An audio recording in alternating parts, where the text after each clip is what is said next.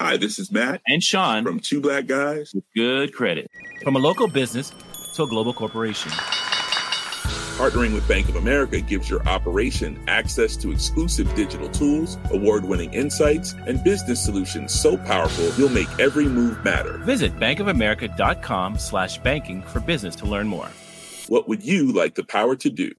Bank of America, NA, copyright 2024.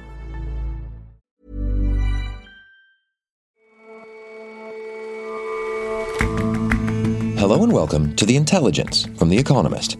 I'm your host, Jason Palmer. Every weekday, we provide a fresh perspective on the events shaping your world. The people of Japan have made good use of their plentiful hot springs for centuries, building the culture of onsen, or hot baths. But all that heat could also be used for geothermal energy. We examine how a clash between those two industries is being resolved.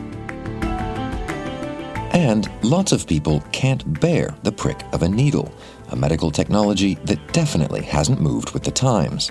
Now, researchers are borrowing ideas from insects with hopes to make injections more painless and more effective. But first,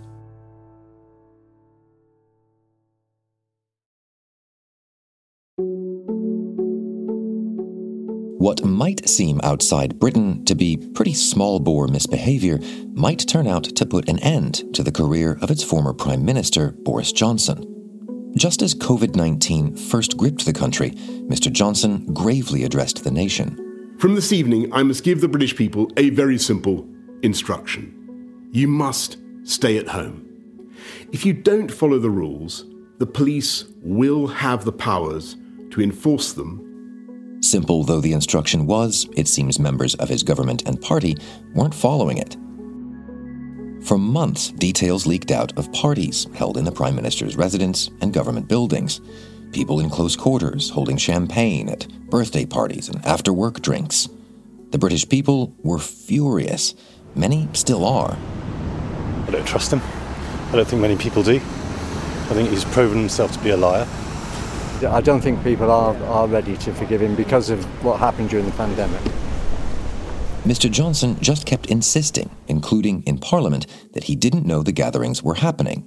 What I can tell the right honourable gentleman is that all guidance was followed uh, completely during number 10. Or that where they did, no rules had been broken. I can tell you that the guidelines were followed at all times. Or that if rules were broken, he didn't know about that part. I can understand how infuriating it must be to think that the people who have been setting the rules have not been following the rules, Mr. Speaker, because I was also furious to see that clip. The whole mess sparked a nickname, inevitably Partygate, and a committee investigation that's rumbled on for more than a year, focused not on the parties, but the purported lies. When Mr. Johnson saw a draft of the committee's report last week, he stepped down as a Member of Parliament, and former allies began to distance themselves from him. I, uh, uh I liked working with him uh, as Prime Minister. But, as I said right at the, the, the beginning of this, the world has moved on. Today, the public got to see what Mr. Johnson had seen, and it's not pretty. So, this report says that there were lots of parties in and around Downing Street during lockdown, Duncan Robinson writes Bagehot, The Economist's column on British politics. That Mr. Johnson knew they were going on, that he lied to Parliament when he said that he didn't really know the extent of them, etc. And then he lied to the committee about them. And then he attacked the committee and said that they were a kangaroo court, and then he tried to intimidate it. And so it's all rather damning for the former Prime Minister. And so, specifically, what did the, the report conclude? So the report concluded that Mr. Johnson had committed multiple contempts of Parliament. They said he had deliberately misled the House. They said he had deliberately misled the committee itself. They said that he had breached the confidence of the committee by publishing a response to a draft report that they sent him out of sort of courtesy. And then he tried to undermine the committee and thereby, quote, undermining the democratic process of the House. And so it's all rather grim. And then because of that, they recommended he receive a 90 day suspension, which would be unprecedented for a former prime minister to be punished in this way. And then as an added kicker, they even took away his sort of former member's pass, which allows former MPs to come and go as they please in Parliament. That sort of privilege that Johnson will enjoy. And how has Mr. Johnson responded to all this so far? He has responded very, very badly. So he's already resigned his seat basically because he knew he was likely to be suspended and that he knew he would likely face a by election and that he knew he would likely lose that. So instead, he quit and issued a very, very grumpy statement calling the committee a kangaroo court full of political enemies, effectively. And this morning, after the report came out, he said, This is rubbish. It is a lie. In order to reach this deranged conclusion, the committee is obliged to say a series of things that are patently absurd. So he's not taking it very well and neither are some of his allies. So we've already had a few MPs who are very close to him who've quit and stood down because they don't like the way he's being treated. And there's basically a war of words between Boris Johnson and Rishi Sunak, the current prime minister, with each sort of pointing the finger at each other. And what's the, the nature of the war of words then? So normally prime ministers are allowed to appoint people to the House of Lords when they resigned and hand out knighthoods and stuff like that.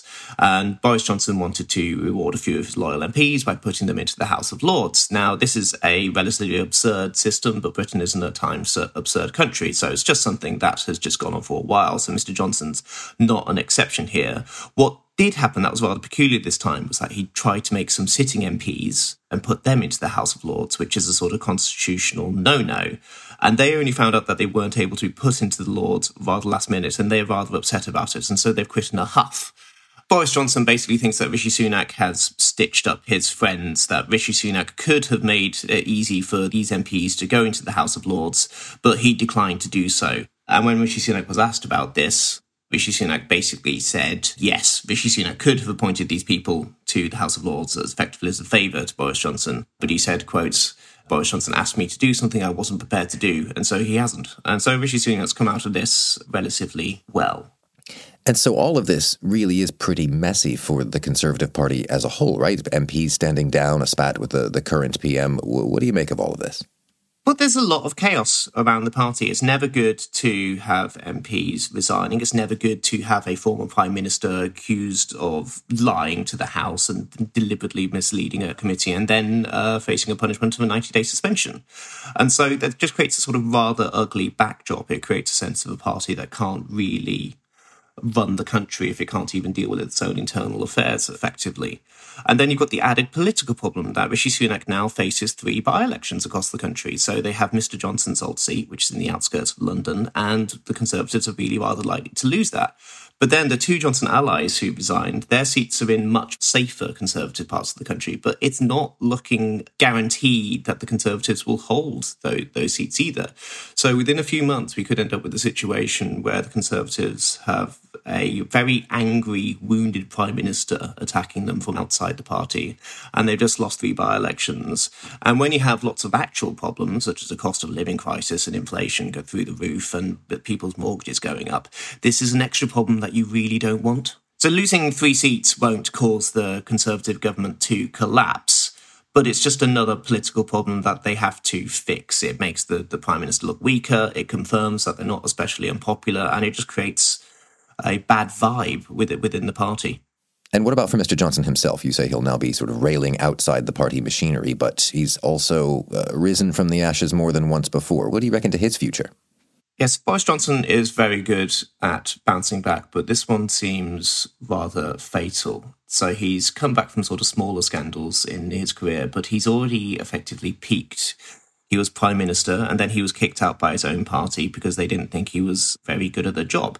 And now he has the added sort of insult of being found to have lied to Parliament. So he's not going to go quietly. He's going to make a lot of noise from outside the party. And then if the Tories do lose in 2024, he will hawk himself as a replacement. He will say he won an election, he never lost one and that he is still a viable alternative. But when you look at polling and when you ask people about him, he's not very popular within the country. There is this sort of myth around his popularity. Everyone thinks that everyone else likes him, even if they don't. But that could be something that does sort of cajole the Conservative Party into welcoming back. But even then, that seems very unlikely. So this could just be the moment that Britain moves into a sort of post Boris Johnson world. Thanks very much for your time, Duncan. Thanks for having me.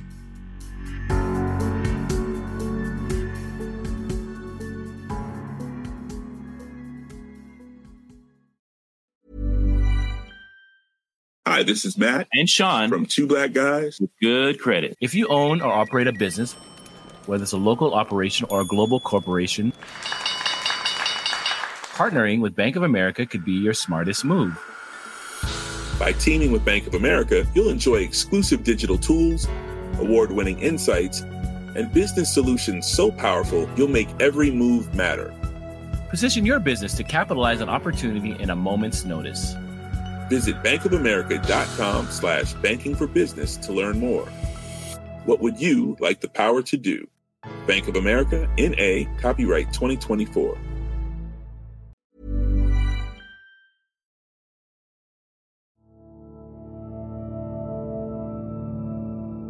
I went to Okuhida Onsengo in Gifu, northern Japan.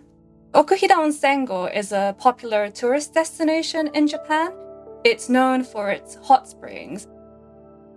Moeka Iida writes about Japan for The Economist. I was actually there not for the hot springs, but to visit the Nakao geothermal power plant, which started operations at the end of last year.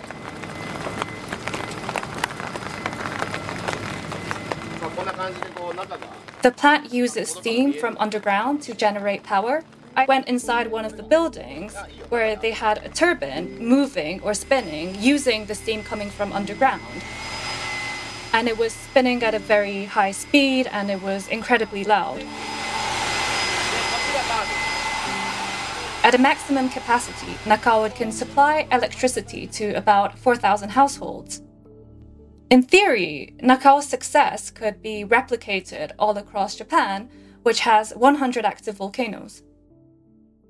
So it sounds as if it's a pretty big potential source of pretty clean energy. Yes, so geothermal is a renewable power source that uses heat inside the earth. And unlike solar or wind, which really depends on the weather, geothermal is known for being a baseload power, so it can generate power around the clock. Japan is estimated to have a geothermal potential of 23 gigawatts, which is big enough to replace 23 nuclear reactors. And Japan has the third biggest geothermal potential in the world, following America and Indonesia. But when it comes to actual power generation, it ranks 10th. So there's a big missed opportunity there. And why is that?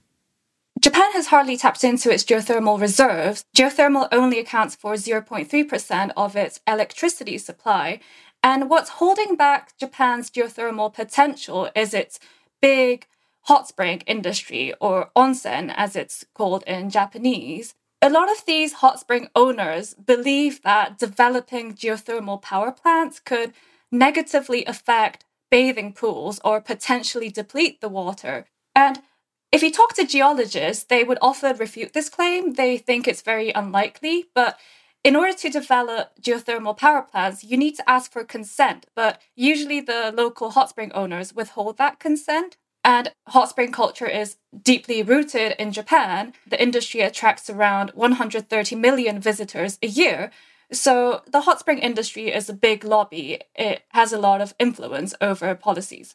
So is this conflict with the hot springs, with the onsen industry, the only thing that's that's standing in the way of, of Japan's geothermal energy revolution?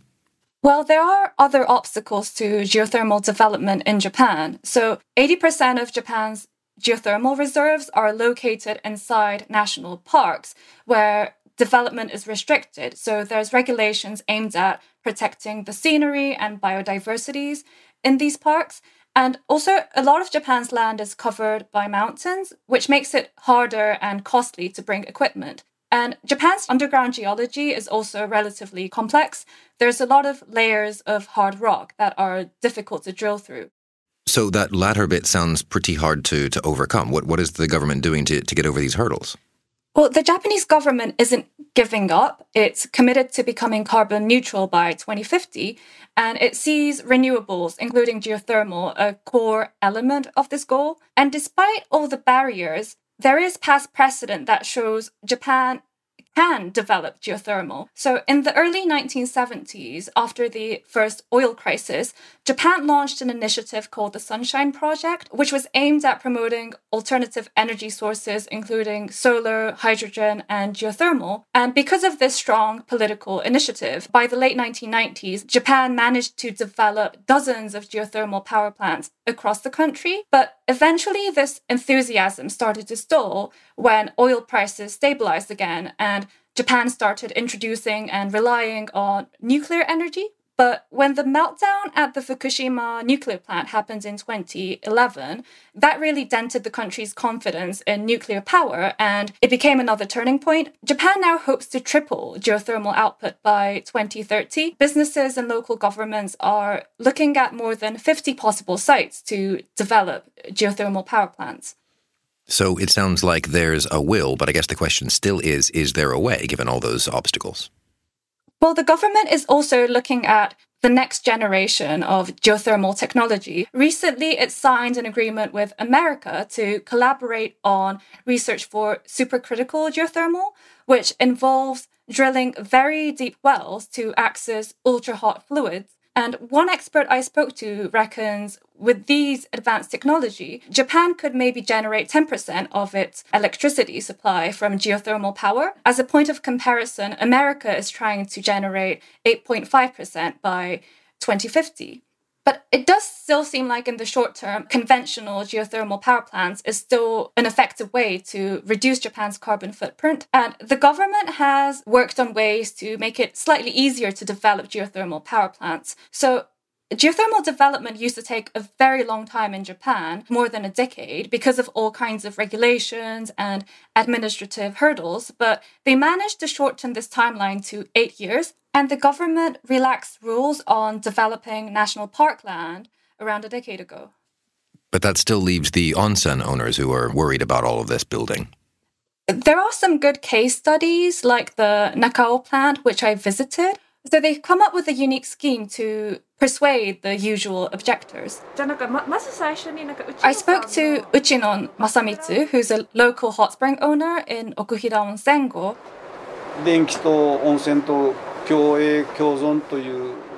He was talking about how hot water extracted at the plant is piped to local hot springs instead of being sent back to underground as they usually are.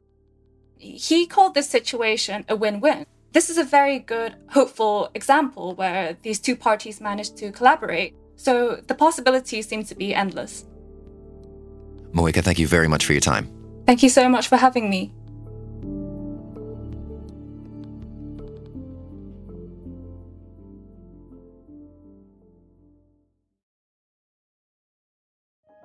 If you enjoy our podcasts, we think you should know about an app from The Economist called Espresso.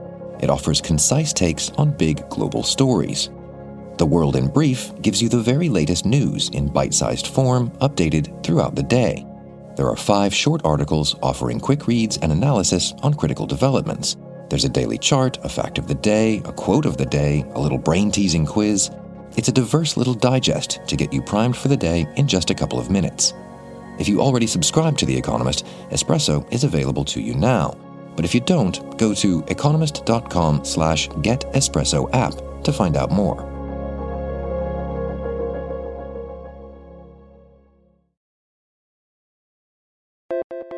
For all the high tech and digital wizardry of much of modern medicine, there's one thing that's more or less just as it was centuries ago the hypodermic needle. Now, using inspiration from the natural world, that may be about to change. Insects have all kinds of ways of injecting and piercing and probing their prey, and mimicking that natural tech could help take the sting out of doctor's appointments. Hypodermic needles are incredibly effective at what they do. David Neal Adam writes about science and technology for The Economist. But they are essentially just hollow, pointy tubes. They're very basic. And that does cause some problems that researchers are hoping to solve. What kind of problems do you mean? Well, I think anyone who's had an injection will know that they can often be a painful experience, both during and after. And in fact, about one in four people say that they have a fear of needles. And that can have a real impact. That can stop people getting treatment, as we saw in some people with the COVID vaccine. Some people didn't want to get the COVID vaccine because they were scared of the needle. And it's not just that needles are painful, but the function of needles inside the body can be improved as well. And so, why is it that researchers are looking to the insect world to tackle some of these issues? So, insects do this better than us. They have evolved to find brilliant ways of piercing the skin. You know, mosquitoes bite, wasps lay eggs. So, essentially, they've become a very useful way of trying to copy from nature to find better ways of doing it. For example, some insects we know that use anesthetic chemicals to sort of numb the pain, but others have developed very clever physical attributes to help insert themselves kind of without us even noticing. And researchers think that taking lessons from those insects can make injections for us less painful, more precise, and more effective. How do you mean? In, in what way, though? The most obvious example is a mosquito. I think pretty much everyone has been bitten by a mosquito, but often you, you don't notice until afterward. And one of the reasons for that is that mosquitoes are very good at biting without actually hurting.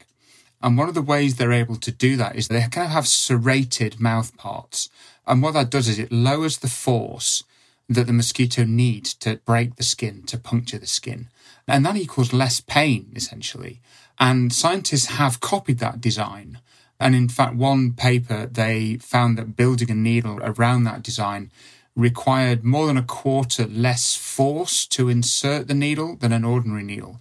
And that's very useful, partly because it causes less pain, but also if you insert a needle with less force, it kind of does less collateral damage as you puncture the body. And so that allows for more accurate targeting of where you want the needle to go. Right. And you suggested that beyond just getting past the skin, there's uh, some advantages to looking to nature for what goes on actually inside. Yeah, so not all needles are just used to pierce the skin. Some needles have to go quite deep into tissue. For example, if you were taking out a small piece to do a biopsy. And one of the insects that's a very good model here is wasps, because wasps need to be able to pierce sometimes other animals, sometimes trees, wood, fruit to place their eggs. And they have to place the eggs. It's not just about injecting them. So what they do is they have this called an ovipositor. Think of it as sort of a, you know, those telescopes that can expand. They start off very short, but they've got little bits hidden inside them. It's a bit like that. And as it pierces whatever it is it's piercing, it still has the ability to then extend and to steer itself or to steer this bit of itself to be able to very precisely place the eggs where it wants to. So scientists, for example, in the Netherlands at the Delft University of Technology, they've made needles that copy this design. They're very thin, less than a millimeter thick, but they can be up to sort of 20 centimeters long. And that means that they can not only pierce the skin, but they can kind of be steered as they're going into the tissue without it buckling, without it breaking, which is obviously very important. And it's not just insects, actually. There are worms if you can believe it, are being looked at as well for possible inspiration. There's a particular parasitic worm called the spiny headed worm. And what it does, it puts this thing in and then it swells at the end once this sort of piercing device is in the skin. That means it sticks there. It can't really be taken out. It doesn't fall out easily. And so scientists are trying to build needles based on this parasitic worm that can do the same in the human body to stay in place so you say scientists are, are, are trying. You suggest that, the, that studies show this. How close is this to actually being put into use? When, when do I get the painless injection? well, I guess one of the issues is that the bog standard hypodermic needle is very cheap. It can be mass produced because it is a very simple design. It's affordable. These are more complicated. They'd have to be made in a different way, and that pushes up the price. So at the moment, these are at the research stage. But I think we all know, you know, there are billions of needles used every year. So there's a huge market for better needles. And I think people would be clearly drawn to more painless needles. And in fact, I think we know that even before the pandemic, we were using something like 16 billion hypodermic needles a year. So there's definitely a demand there. And I think for people with a fear of needles and all of us who have had painful injections at some point, commercializing these ideas really can't come soon enough.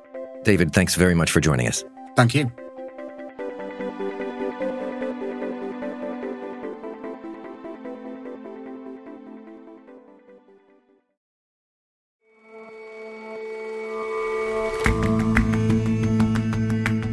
That's all for this episode of The Intelligence. If you're not a subscriber to The Economist, you really are missing out. But dive in with the deal we've got going on at the moment free 30 day digital subscription. Just go to economist.com slash intelligence offer or click the link in the show notes. We'll see you back here tomorrow.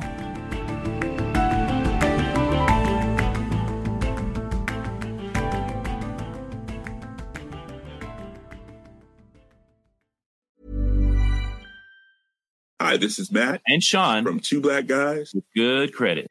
From a local business to a global corporation.